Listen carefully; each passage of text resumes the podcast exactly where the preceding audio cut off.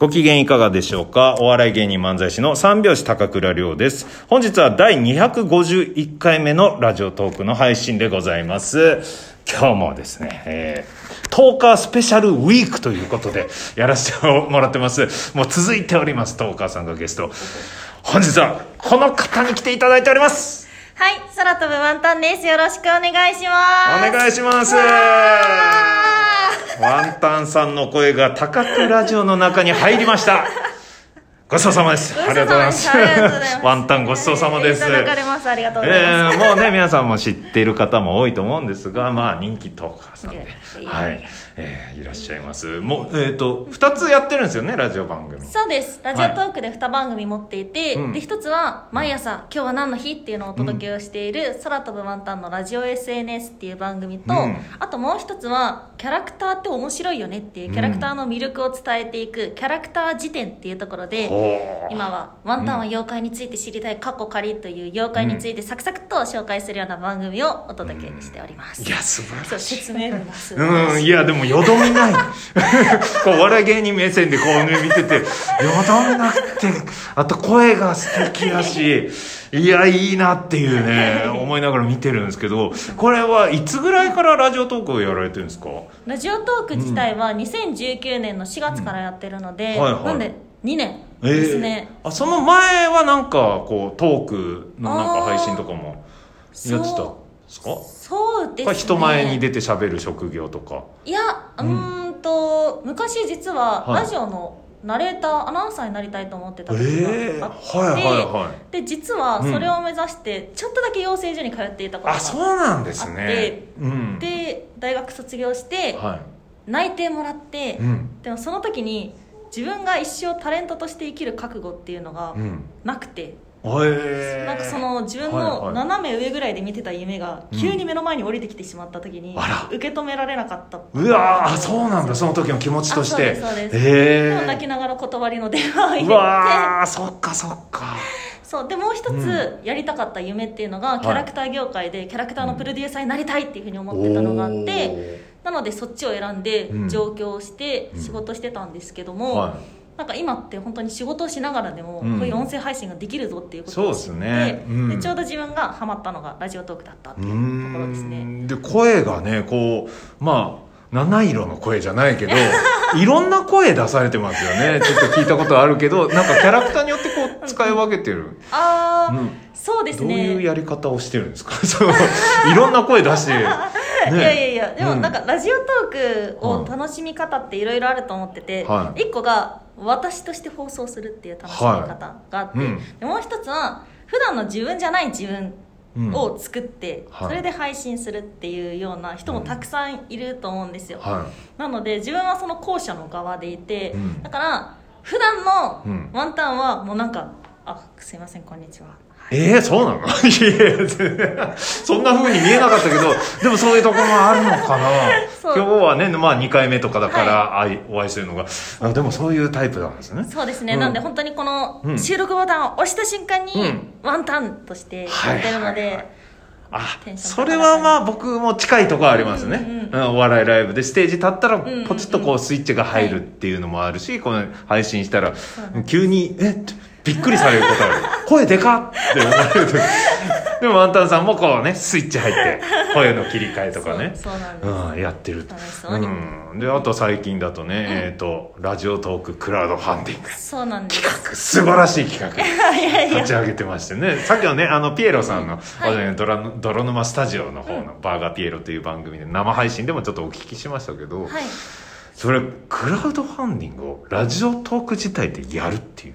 うんすごい発想ですよ。そう。すぐ見習ったもん。や るタクラウドファンディングやる高クラウドファンディングを、うん。ね、それきっかけはどうだ何だったんですか？きっかけがうん。大きく2つあって、はい。で1個は自分がコロナ禍で初めてクラウドファンディングをやったことで、うん。なんかその応援することでなんだろうな。本当に応援ってちょっと疑似体験に近いものがあって、うん。で自分はアイドルのうん。ライブ活動のクラウドファンディングをしたんですよ、はい。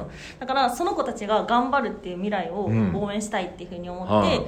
その応援も一つの体験になると思って、うん。そう応援っていいなっていうふうに思ったっていうあのが一個あってでもう一つはラジオトーカーさんとかうん。他でも、あのこの人こういうのやってて素敵だなっていうふうに思うことがある、はいはい。でその音声かけるクラウドファンディングってすごい相性がいいと思う。ってうんいうふうに思っていて。でもそれを何にも知らない状態で、はい。あなんかそれクラファンっぽくしたらとかって言ったら、うん。あまりにも無責任だなと思って、はいはいはい。なので一回自分がやってみようっていうふうに思ったのがまあきっかけとしてあるかなって思いいやーます素敵。それで今度は鎌倉に行くっていうね。鎌倉に妖怪に会いに行ってくるんです。確かに鎌倉には妖怪いっぱいいるからきっといる。うん。実際会っちゃったら怖いでしょ、うん怖い。そうなんですよね。妖怪怖いけど好きな人なんだよね。そうなんです、うん。妖怪のこうちょっとゆるゆるっぽくなってる妖怪が好き。ああでも実リアルな模写の妖怪も好きなんですか？うーん、そうですね。妖怪好きな人っていろいろいると思ってて、その見た目がデザインが好きとかっていう人とか、まあ、ちょっと怖い階段が好きとかいろいろいると思うんですけど、ワンタンは普段キャラクター業界でいろんなキャラクターと出会っている中で、うん妖怪って昔の自然現象とか文化から生まれているっていうのがあって、あそうですよね。でそれが面白い、なんか私たちって八百万の神々を信仰する考えがあるからこそ、うん。海にも山にも魂があると考える。だからキャラクターが生まれるっていうその部分が面白いと思ってるから、すごいな。もう今の説明で愛情たっぷりっていうのは分かりましたね。そうなんだ。でキャラクター業界にいらっしゃる僕ね大好きなんですよキャラクター。お嬉しい。キャラクターが大好きって、うん、なんのっていうのはまあうんうんいろいろあるんですけど、はい。まあ例えば、スヌーピーとかもキャラクター業あ界、そうですね。もちろん、はい、スヌーピー大好きだし、トムとジェリー大好ああ最近、きうん。とかあとは気になってんのが「すみっこ暮らし」っていうの。あ あれはなんか斬新だなと。うん誇りとかキャラクターにしてない？っていう。で、隅っこにいる。確かに。エビの尻尾とか、な、何やってんの？それ、キャラクター。まあ、そのお仕事によってね、そのライバルになるとかね、いろいろあるかもしれないですけど、どそのキャラクター全体の魅力、だ例えば特定のキャラは今言えないですか？難しいですか？推しキャラ、妖怪以外のっていう。ああどううーんまあ、言えなかったら全然あれですけど。そう、ん。日本ってそもそももうキャラクター超先進国なんですよ、あ、そうなんですか。なので、まあ、世界的に見ても、こんなにキャラクターが生活に馴染んでたりとか、へえ。ただ海外って考え方によってキャラクターって子供が勉強するために生まれるとかそういうキャラクターがある中で、い。うん。日本ってこう本当に老若男女問わずみんなキャラクターが好きっていう面白さがあって、うん。でそんな私たちなんで大人もキャラクターが好きなのかなって言ったら、うん。好きなキャラクターの特徴とかもいろいろあって、でワンタンも好きなキャラクターの一つが、うん。ミッフィーちゃんはいが好はいはいきなんですよ、あ可愛いですね。でミッフィーちゃんって表情がないのがすごい魅力うがあって。ん。はってことは私たちはキャラクターに表情がない安心感だったりとか、あんまこっちに干渉してこないその姿にいうん。キャラクターに癒しを覚えるっていうところがあって、うん。だから日本のキャラクター日本で生まれてるキャラクターミッフィーちゃんオランダのキャラクターなんだけど、はいはい。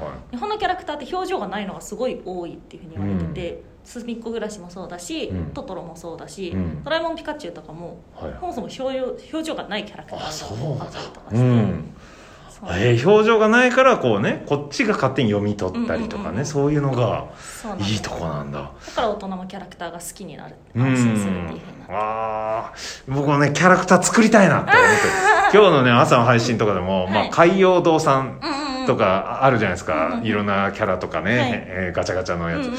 ああいうのの会議に参加してみたいなとかあね思ったりするんですけど僕一個考えたのが、うん。うさぎ。はい。まあうさぎいっぱいあるじゃないですか。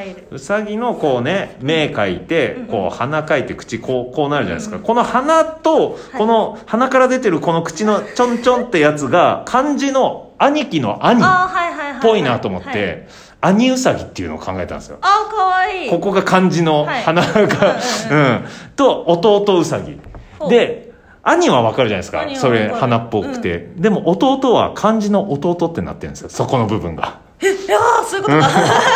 ちょちょちょってこうね弟の漢字ってなってる。顔の中の。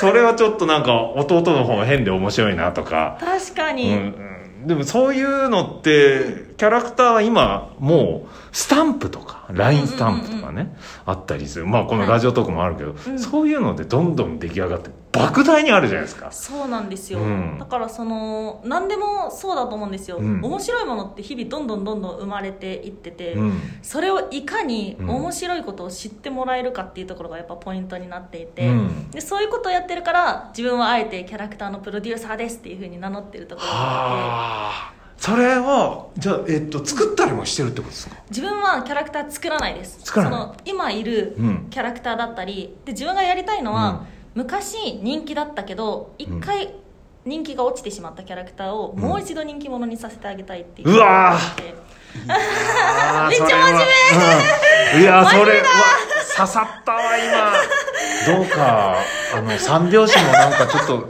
ねプロデュースしてもらって ねなんかそういうのはね一発屋芸人をまた復活とかねあそういうぐらいの感じですよね。そうなんです。うん、まあ三拍子は一発もなってなかった。ちょっと あの サバ読んでしまいましたけど。そういうことなんですね。そうなんです。やってることは。そうキャラクターって面白いんだよっていうことを、うんラジオトークを通じて知ってほしいっていうのもあって、まあ、はいその中でまあ妖怪を取り上げてるのはあるんですけど、はい。だから自分の配信とか、うん。ワンタンのしゃべる内容っていうのは、うん。ワンタンが主役じゃなくて、うん。あくまでキャラクターが主役であってほしいっていうふうに思っていて、うん。作っているから本当にいろんなスタイルラジオトークやってる人多いなっていうのは自分も含めて思いますね、そのキャラクターになりきって喋る時もあるんですか？ああんまない。あんまない。あんまない。なんか可愛い声でさちょちょっと違う声でしてたりするじゃないですか。また別のなんかキャラの。あでもありますよ、今ワンタンなんですけど、はい。あのワン太郎くんっていうのがいてちょっとワン太郎くん出てきてくれないですかね？ワン太郎くん。うん。はいえー、こんにちは。高倉さん。はじめまして。ワン太郎です。あちょっと違う。ワン太郎くんはおやっぱ男の子なんだねあワン太郎くん。そうそうです。ね、うん。ちょっと緊張しちゃってるんですけど。あそうワン太郎くんの他に来てくれてる人いるかな？えっと、ん誰かいる？誰もいないので、はい。ワンタンさんでした。ワンタンさん、今日はワン太郎くんだけ連れてきてありがとうございます。で、ワンタンさんの方でも僕コラボさせてもらうんで、はいそちらも聞いてください。ありがとうございますありがとうございました。